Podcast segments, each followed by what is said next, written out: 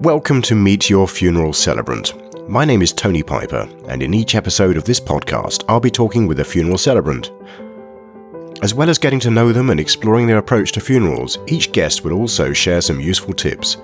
I hope this helps you find the right celebrant for you so you can create a good send off.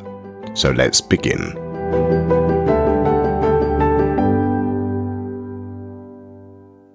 This episode, I'm delighted to be talking to Judy Mansfield. Judy is based in Long Itchington in Warwickshire in the UK and has been a funeral celebrant since 2012. By way of fun fact, Judy is a lifelong Rod Stewart fan and hasn't missed a tour since she was 15 years old. When she's not being a funeral celebrant, you can often hear her on BBC Radio Coventry and Warwickshire's Thought for the Day on a Sunday morning and Puritans Radio in Banbury. Hi, Judy. Welcome to the podcast. It's great to have you here. Hello, Tony. Thanks for inviting me. Why don't you fill in some of the gaps and tell us a little bit more about you? Okay, um, I live in, as you said, in Warwickshire with my husband Russ and our two spaniels that keep us very busy. Um, we moved to this area. I'd lived in um, in France for just over a decade with, with my husband. And we came back to the UK uh, to look after our elderly parents. And we had at that time um, three parents between us. We're now down to one. So, uh, so it was the right time to come back to uh, to to be near near to them. So Warwickshire was chosen because it was equidistant between um, my husband's parents and mine. And at that point, did you know you, you were going to become a funeral celebrant? No, not at all. I didn't even know what a celebrant was. I'd never heard the never heard the term before. Um, I'd been working out in out in France, and so I needed to find something to to do that I could wrap around um, looking after parents and, and their needs. Right. And so self employment was clearly the way to go, but I didn't really have any idea um, of what it was I wanted to do and, and really what skills I could I could bring to to, to self employment. So um, so it was purely by chance that um, that somebody said to me, "Oh, you'd make a good celebrant." I was speaking at some um, business event, and uh, and I thought, whatever's a celebrant, and I nodded politely and went home and looked it up, and I thought, yep, that's there it is. There's my career. And did you did you start with funerals or weddings? No, I, I went in with weddings hmm. and uh, wedding ceremonies, uh, because and, and I actually resisted the idea of funerals because hmm. I'm the sort who weeps at adverts, you know. Um, okay. uh, so uh, tears are never never far away and i thought no i'll be way too emotional mm-hmm. to to do justice to to the role but i was persuaded to do the training and to bank it you know anyway mm. and i'm so glad i did because although i adore the weddings i do funeral celebrancy actually gives me more satisfaction and uh, and it's the part of the part of my my job that i find the most rewarding What's important to you about being a funeral celebrant? Um, I think making a difference mm. is is what's important. Um, that every family receives, or every every family receives the the funeral that they want in order to say goodbye to their loved ones, um, and that they remember the funeral for the right reasons. Mm. So not that they remember the celebrant. I think um, I'm the I'm the catalyst that that makes it happen. Um, but they should they should remember how they felt at the funeral, but not necessarily in time. I should fade out of their memory. Mm-hmm. And what do you love most about the job?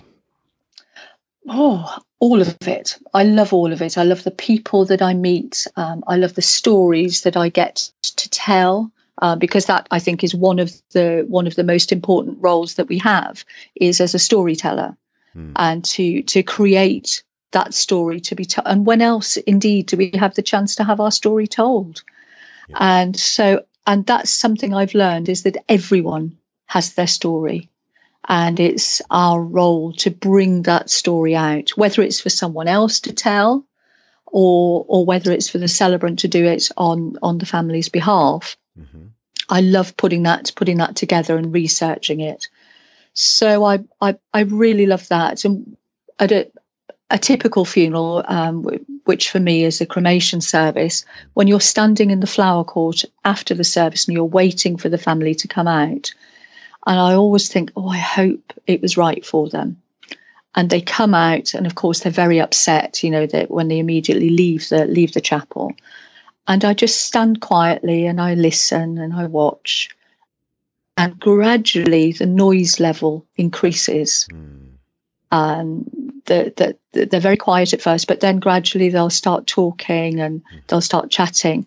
And then someone will laugh, and then there's more laughter, and, and the noise level increases still further. And I think that's it. That's good. That's relief that they've that that that, that they've got through it and and it's all gone well.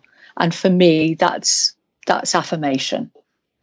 And of course, what happens is that you know you tell just a fraction of the stories that mm. are all the stories that everybody has, and to encourage them to begin to share them is is a lovely thing uh, as an outcome for a funeral. It, it absolutely is, and that's the that's usually in my closing address. That's usually the thought that I leave them with. Mm. That um, I it was a, a, a Roman emperor. I think it was Cicero who said that the lives of the dead are placed for safekeeping in the memories of the living. Oh, that's beautiful, isn't it? Oh, and that and tingle. that while we it, it is, and that mm. while we continue to speak someone's name. Mm then their memory lives on yes. and they'll never truly be gone from us. And so it's important to share those stories and to speak to speak someone's name. And there's a generation, you know, that wartime generation um, who are who are leaving us now, people born in the 1920s, 1930s. And if their story isn't told, if we don't capture those memories, then they're gone. Mm you know they're com- they've completely disappeared so that's another another aspect you know to to continue that that heritage of of, of memory. So important. Mm. yes i think it i think it is. I think it is. Yeah. What's your most useful skill then when working with families? Um I've got a, I suppose, a range of skills. I, I worked in my main career was in Whitehall, and uh, and I learned such a lot from working with government ministers. Mm. I used to have to write um, answers to parliamentary questions and uh, parliamentary inquiries on behalf of various government ministers in, in the Ministry of Defence, mm-hmm. and I learned there the skill of working to very very tight deadlines but not to sacrifice accuracy. Right. Um, and, and working very accurately. And to and what I've added to that is the skill of listening and listening to what is not said mm. as much as to what is said because very often when you're when you're with a family and prompting them to talk to you sometimes they're paralyzed by grief and they don't know what to say and you get very little and trying to create um, a eulogy out of very little is something that you you have to learn as a celebrant on on different occasions. But if you can prompt those memories to start flowing, yeah. and listen to what they're saying, that's a, a definite skill.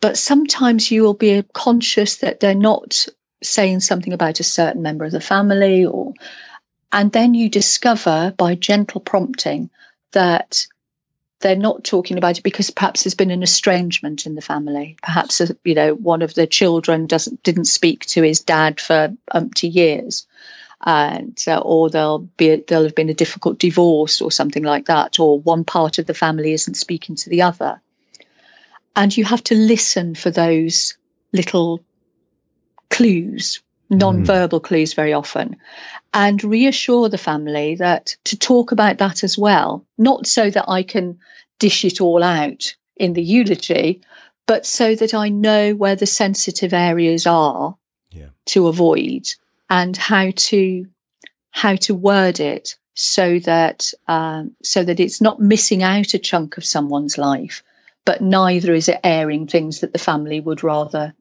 weren't broadcast Yes. It's it's easy to want to present all of the, the really, really great bits at the total exclusion of the not so great bits. But of course, you know, when we know somebody who's died, you know, we, we think of them as an overall person, don't we? Well, absolutely. It's it's not my aim to um, to, to write a hagiography, um, but to, to to write something that people will recognise. Yes. Um, my, my, own father's um, eulogy. Uh, he passed away in 2000, but his his eulogy, I didn't recognise my dad from that. Really. It could have been could have been about anyone. It was so anodyne. Yeah. And so so I always aim to to really make it a reflection. And I I, I say to you know to the to the family that to think about someone's life as a tapestry, mm-hmm. and that all the different memories from from all parts of their life, from their from their siblings, from their parents, from their children, from their workmates, all those different threads, uh, uh, uh, different coloured threads, all add to the tapestry being brighter and more complete a picture. Yes. Yes. So, what do you think makes for a good funeral? You talked about how you know the funeral has been a good funeral when the, the noise level goes up after the weeping. But what what makes a good funeral? I think a good funeral is one where the family feel that they have done right by the person who has died. Mm. Um, that that they feel a sense of of relief and of closure and of another step on the road to healing. Mm. Um, I think that I think that makes a, a, good funeral, and that it's the person who's died is at the centre of it. Mm. The I always describe the eulogy as the heart of a funeral ceremony. Mm-hmm. And so that to me is is the important part of it. That's not taken away from the committal because that's that's the most emotive part of it, but it's also, you know, an incredibly important part to get right. But I think it's that it's in the time the time that we're allocated that it's the that it's as complete as it can be. And yes, you know, people will talk about humor in in a funeral, and we shouldn't shy away from from humour. But neither should humour. I, I worry sometimes that humour is used to avoid grief, mm. and I think that's I think that's wrong as well. To that that it it's a way of of acknowledging and respecting the death, and I think that has to happen as well, as well as the laughter. So it's a it's a balance, I think. It's a very delicate um, balance. Oh, it, it absolutely is. It absolutely is because sometimes I, I can remember one funeral um, that I did a few years ago now, but the family were um, they they were firmly in the grief avoidance mode. Yeah. I wasn't allowed to say the word death. I wasn't allowed to say the word dying. I wasn't allowed to um, to to talk about how you know about his illness um, that he'd had for two and a half years. Um, nothing at all. It was it was all very sanitized, mm-hmm. and it mm-hmm. was for them to be able to cope with yeah. the emotion of it. And I felt that they didn't get. They were adamant, and I tried gently to persuade them through it, but no, they they they. It was almost not like a funeral. And I don't know that they got from it what they wanted. And I often think about that funeral. That was about three years ago now. I often wonder how they're coping now. Mm. And you talked about the committal as being, you know, the other main part of the ceremony. And what kind of committal did they have? They had the curtains, uh, the curtains left open, yeah. and um, they didn't want to stand for the committal. They just wanted to stay in their seats, and there was to we, they had uh, music playing um, in the background as I spoke the words of committal over it. But they just had um, very very simple wording. Mm. So it was almost like it. It it didn't have the the depth I think that it that it should have had. But that was that was the family's choice. Yeah. And and you have to you have to respect that. You can you can discuss all the aspects of it. You can listen to what they want, but at the end of the day, it still has to be their decision. And to anybody planning a funeral, what would you say to them about this? Um, if they're planning and organising a funeral, I would say give give thought to what a funeral is meant to achieve. And it's it's often said, isn't it, that a funeral is to to get the living where they need to be and the dead where they need to go. Oh, Thomas Lynch. That's right. Yeah. And so um, and so keep keep that in mind. And uh, and I you know I, I don't flinch from saying that to mm. to, to families um, that and we get one chance to get it right. Mm. So don't be rushed into it. Um, don't feel that the, the date that the funeral director offers you is the date that you have to go for. Don't feel um, that you have to do what everyone else does. That's a question I'm often asked. Well, what should we do? What's usual? Mm. And I say, well, what's usual is what's right for you. Mm. So if you if you want something different, then tell me, explain to me how how you would like it to be, and I will help you to make it happen. It's difficult, yes. isn't it? Because people have one experience maybe of, of quite some time ago and, you know, things have moved on and they don't know what they don't know.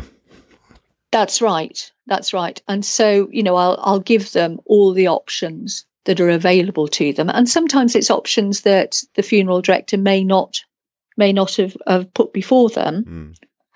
And so but then that's not their role really. The the I, I see my role as as helping them with the ceremony. Yeah. so giving them the options and the information even if they discount them it means that they have had that choice. Yeah. What's not so important for a good funeral? Is there something that people think that they ought to worry about but actually they don't need to or that they spend a lot of energy uh, on something that ultimately you know, won't be, you know, as as helpful to whatever it is they need to do that they think it will be? It's a difficult question. Mm, it is. I'm just um, I'm just thinking that through. I suppose the the floral tributes people will spend an absolute fortune on floral tributes, and it always makes me a little bit sad that they're in they're sat in the flower court and then after a couple of days they're moved out of the way and and I think oh they've spent so much money mm. on on these beautiful floral tributes and and very often it's families who can least afford to do that and so it is heartening to see now you know that that very often you will just have family flowers and donations donations to charity. Mm. But still, you know, people will spend such a huge amount uh, on it. Um, and I think that's not necessarily as important. And I tell people not to worry about that. That if they don't want to have fleets of, of, of limos to take them to the um, to take them to the, the venue, not to worry about it, to come in mm. their hmm. own car, and that's absolutely fine um, that if they want to cut back on costs, that that's fine too. You know, not to not to feel they've got to put on a big show, mm. because what's important is the is the emotions mm. rather than the rather than the trappings. Yes, it's ultimately about what is what they say and what they do. Yes, and how they feel. Yeah. Hmm. That's very helpful. I think it's something that certainly in my part of the world, I live in uh, East London, you know, we're quite good at doing big funerals and with horses and lots of hmm. flowers, mm. and you know that was the and traditional. That's, that's a big. It is. It's a big East End tradition, isn't it? Mm. The, uh, the, the the horses with their plumes. And, that's right. And, uh, and and of course, if that's right for them, yeah, you know, then that's absolutely right. It's it's really not to not to do things because you feel it ought to be done. Yes. Or because other people have done it, or what will people think if we don't? Yes, exactly. It's yeah. I, I think that's the crux of it. Yes. That's very useful. Thank you. There's so much around funerals that is about giving people permission. And this is one of those things about permission to not do those things which maybe they feel they ought to do. Well, ab- absolutely. And um, so some funerals I've done have been completely different, um, where people have opted for um, a direct cremation. And uh, and then they will have um, a memorial service mm. in their own time elsewhere, and and we can really we can really work on making it a beautiful personalised service then, um, because the time constraints are removed. Yes, and you can have it anywhere. Absolutely, I I did a lovely one um, in a garden in the family at the family home, and we all gathered in the garden, and people were just sat around on you know on the, on their garden chairs, and at the the timing um, we worked so that at the very moment of committal, the the the, the man who died was being cremated um, at a at a crematorium um, in, in a nearby town. Mm. And so I timed it so that at the moment of committal um, at the at the crematorium, um, that we had yeah, we had a, a silence, and um, at, at, that time, while we all thought about the gentleman, uh, but the rest of the ceremony was all wrapped around it, and, and we could move on to a celebration of his life. Yes, and so that was that that was quite beautiful. I did another one in a pub, um, the man had spent, uh, they, they, said, well, he spent most of his adult life there. And so, you know, could we have the the ceremony in the pub? And I said, of course you can. You know, if, if the pub are up for it, then let's do it. And we were given their back room, and that was that was lovely. And um, and he'd he'd had his funeral ceremony in in a church um, down south, and then uh, and then we had the we had the memorial service for all his friends and family in in the Midlands um, a couple of weeks later, mm. and that worked really well. And I worked um, I worked hand in hand with the vicar who had done the funeral. We linked the two services, the church service mm. and the theme that had run through that, and uh, and I almost carried it on into the memorial service afterwards. Oh wow! And so that was so because there were people who had been at both. Yes and I didn't want them to feel that they'd done one thing and now they were doing another because it was all part of um, of Jack's journey. Mm. So I, I, I wanted that to flow to flow from one to the other, and we we we did it very well, I think. Do you think we'll see more of these sort of small funeral, bigger memorial service slash celebration happening? Yes, I, I th- there certainly seems to be a, a trend to it. I'm I'm doing more of them and of course with natural burials as well it's that that's very similar you know without the time constraints yes. um, and and so yes i think i think, think that is happening more people are taking ownership of their um, of, of their funeral of the funeral service now which mm. previously they haven't done they've been guided by uh, by what is available mm. and i said well you don't have to be guided by what's available. You can create something yourself, and it's happening right across um, right across our life key life moments. So from weddings to baby namings, and and why not funerals? It's a natural a natural progression that that people want to make it their own. Yes, well, I'm thinking about weddings. You know, sometimes there'll be a a small sort of civil ceremony somewhere, and then a larger gathering somewhere else often with a holiday involved or something like that.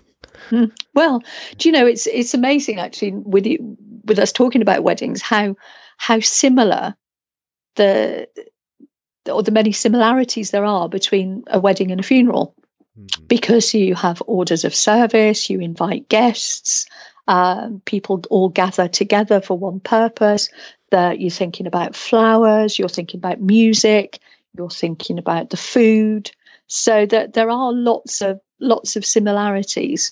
And I think it all stems from, as a human, our need for ritual. Yes. And so, even if someone has something um, very unique and very bespoke, it's still within that framework of ritual. And I think we do we do need that. Yes, I think we do. It taps into something that's very deep and that we don't necessarily, um, not necessarily consciously aware of the need, but we know when we're getting it. Mm. You know, when you're part of something like that. That's right. That's right. The framework, I think, is still is. But people like to know what's expected of them, mm. especially when they're when they're dealing with something as, as you alluded to, that you know doesn't happen in their lives very often. You know, they don't have to arrange funerals very often. And as we're all living longer, sometimes you know it can people can be in their in their late fifties, sixties before they have to arrange a funeral for the first time. Yes. What was your most unusual funeral? Oh, um, I suppose unusual funerals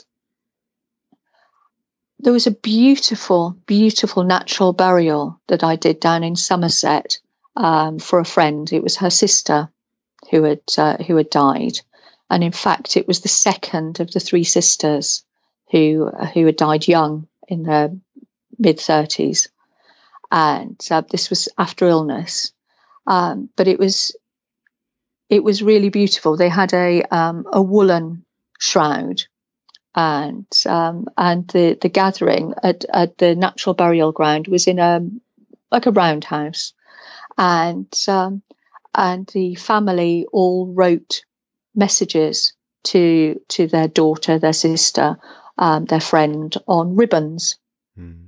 and tied them at, at a point in the um, in the, the, the ceremony we put together.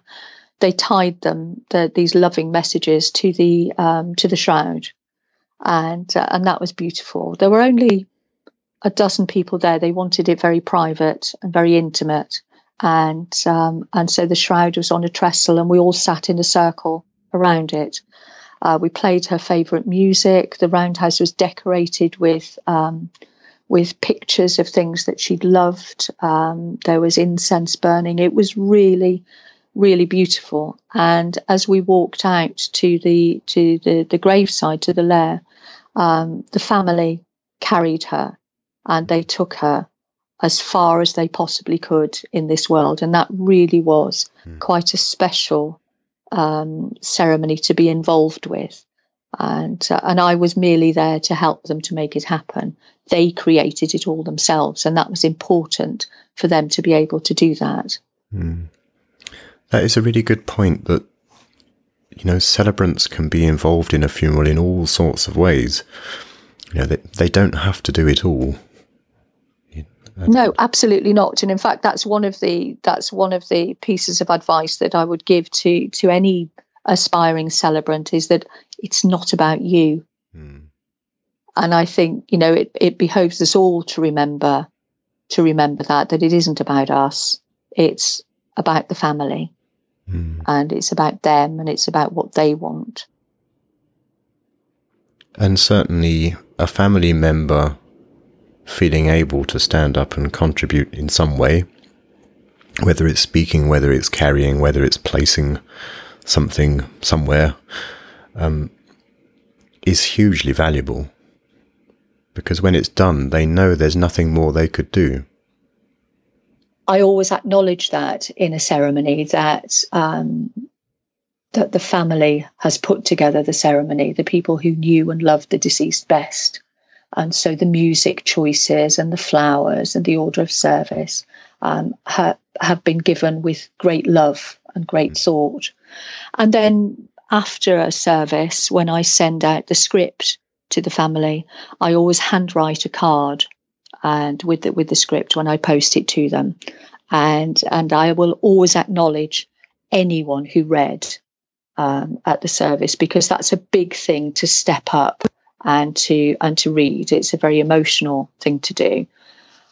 I always tell a family as well that um, that I'm their I'm their wingman. So I have a copy of whatever they're going to read, whatever they're going to say, not so that I can change it in any way, but simply so that I've got a backup copy. It has been known for people to leave their reading in the car, and so it means I've got the spare one. And if on the day they find, do you know what, I can't do it, they just have to shake their head at me from the pew, from their seat. Mm-hmm. And I then introduce it to say, our next reading is, you know, is a eulogy from mm-hmm. John's son, and I have the privilege of reading it on his behalf. And in that way, nobody would ever know that his son had meant to read it and couldn't. Yes. So, and, and it also means if somebody falters halfway through, I don't barge in immediately and push them to you, you are, I'll, I'll do it. I, I gauge it very carefully. Sometimes all they need is a sip of water and they can carry on, yes. or a touch on the arm and, and they're okay and they're ready to go again. But if I find they're really struggling, then I will stand by them and just ask them, "Would you like me to continue for you?"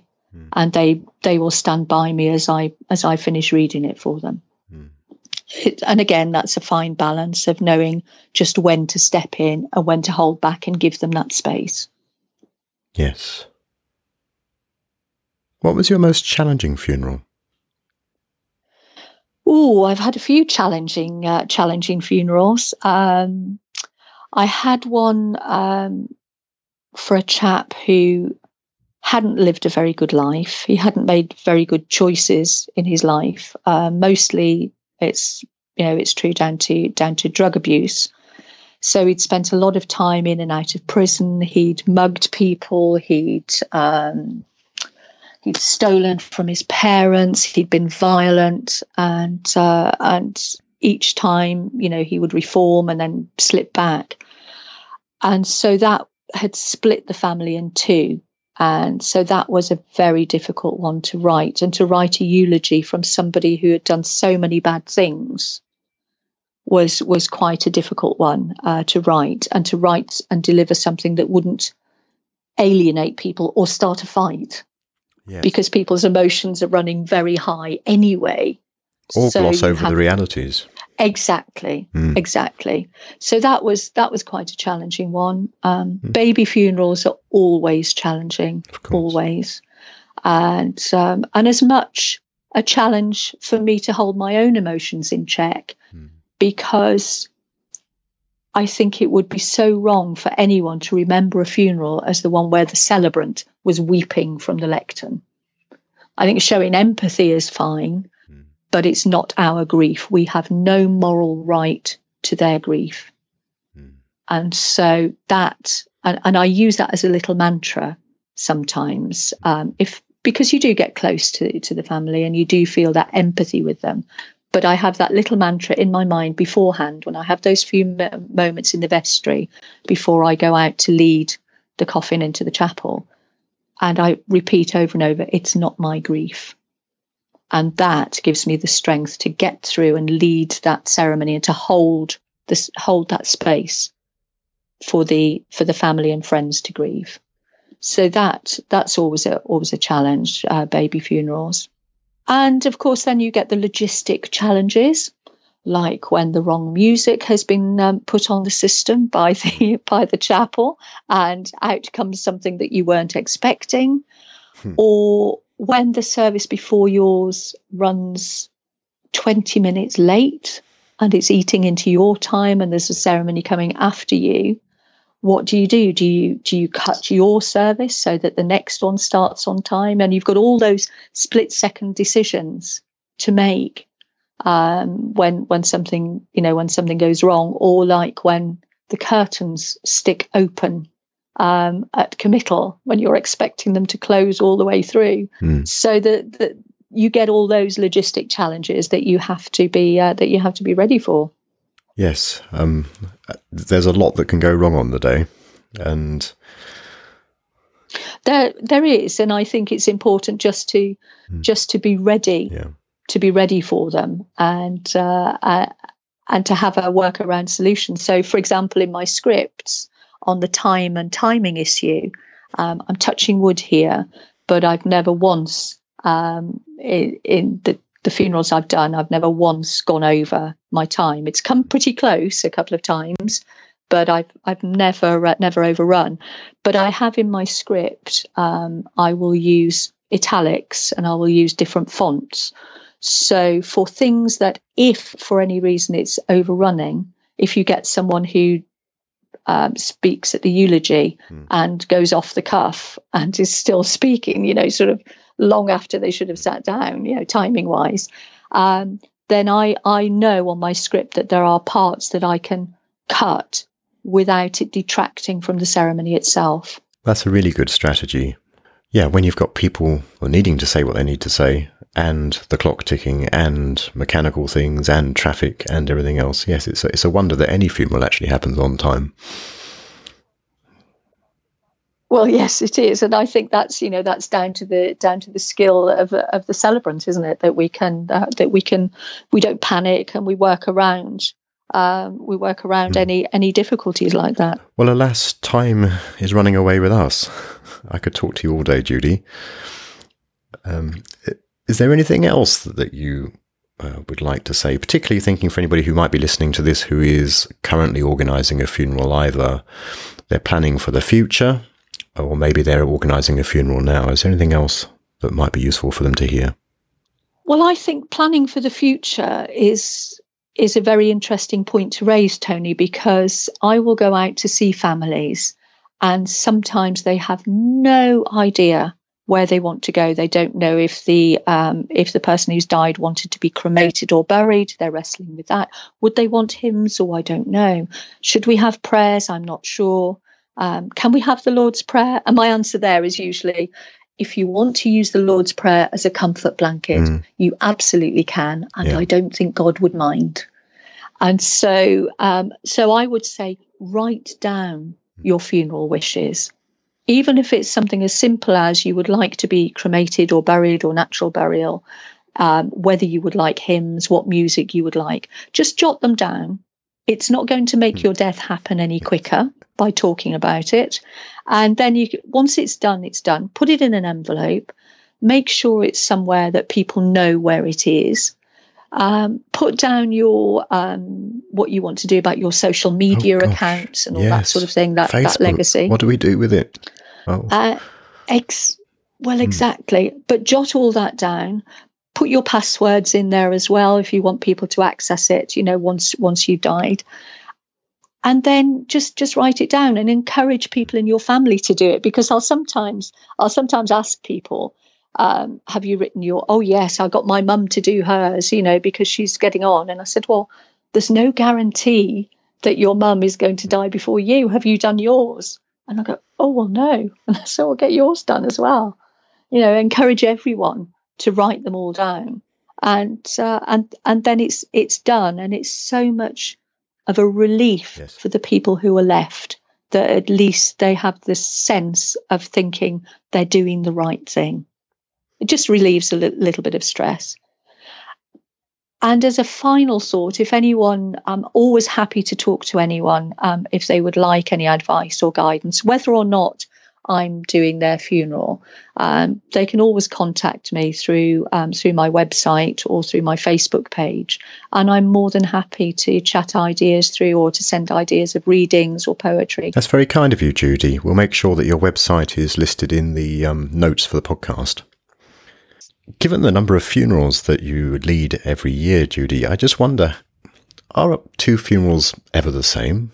No, no, they aren't. Um, every funeral I lead is is different. Um, sometimes um, they follow a, a, similar format, and that harks back to what we said earlier about ritual. But no two people are ever the same, and so no ceremony is the same. And indeed, after after each funeral I lead, I I look at what I've learned from from that ceremony, and it might be that I've come across a new piece of music. It may be that I've been introduced to a, a new poem thanks to the family, or a different way of, of uh, using the committal wording. Um, but I learn something from every ceremony I do. And I think that's quite important, given that we work in quite an insular way. Um, it's it's important to try and keep learning and keep reflecting and keep open to different ways of doing things so that we as celebrants don't get set in our ways. Yes, very important. The day when you uh, think, oh, here's just another funeral, is probably the day to think about doing something else. I could talk to you all day, Judy. It's been lovely. Thank you so much for your time. Thank you for asking me. It's been a pleasure uh, having a conversation with you, Tony. You're very welcome. Good luck with all you do. Take care. Bye bye. Thank you. Bye bye.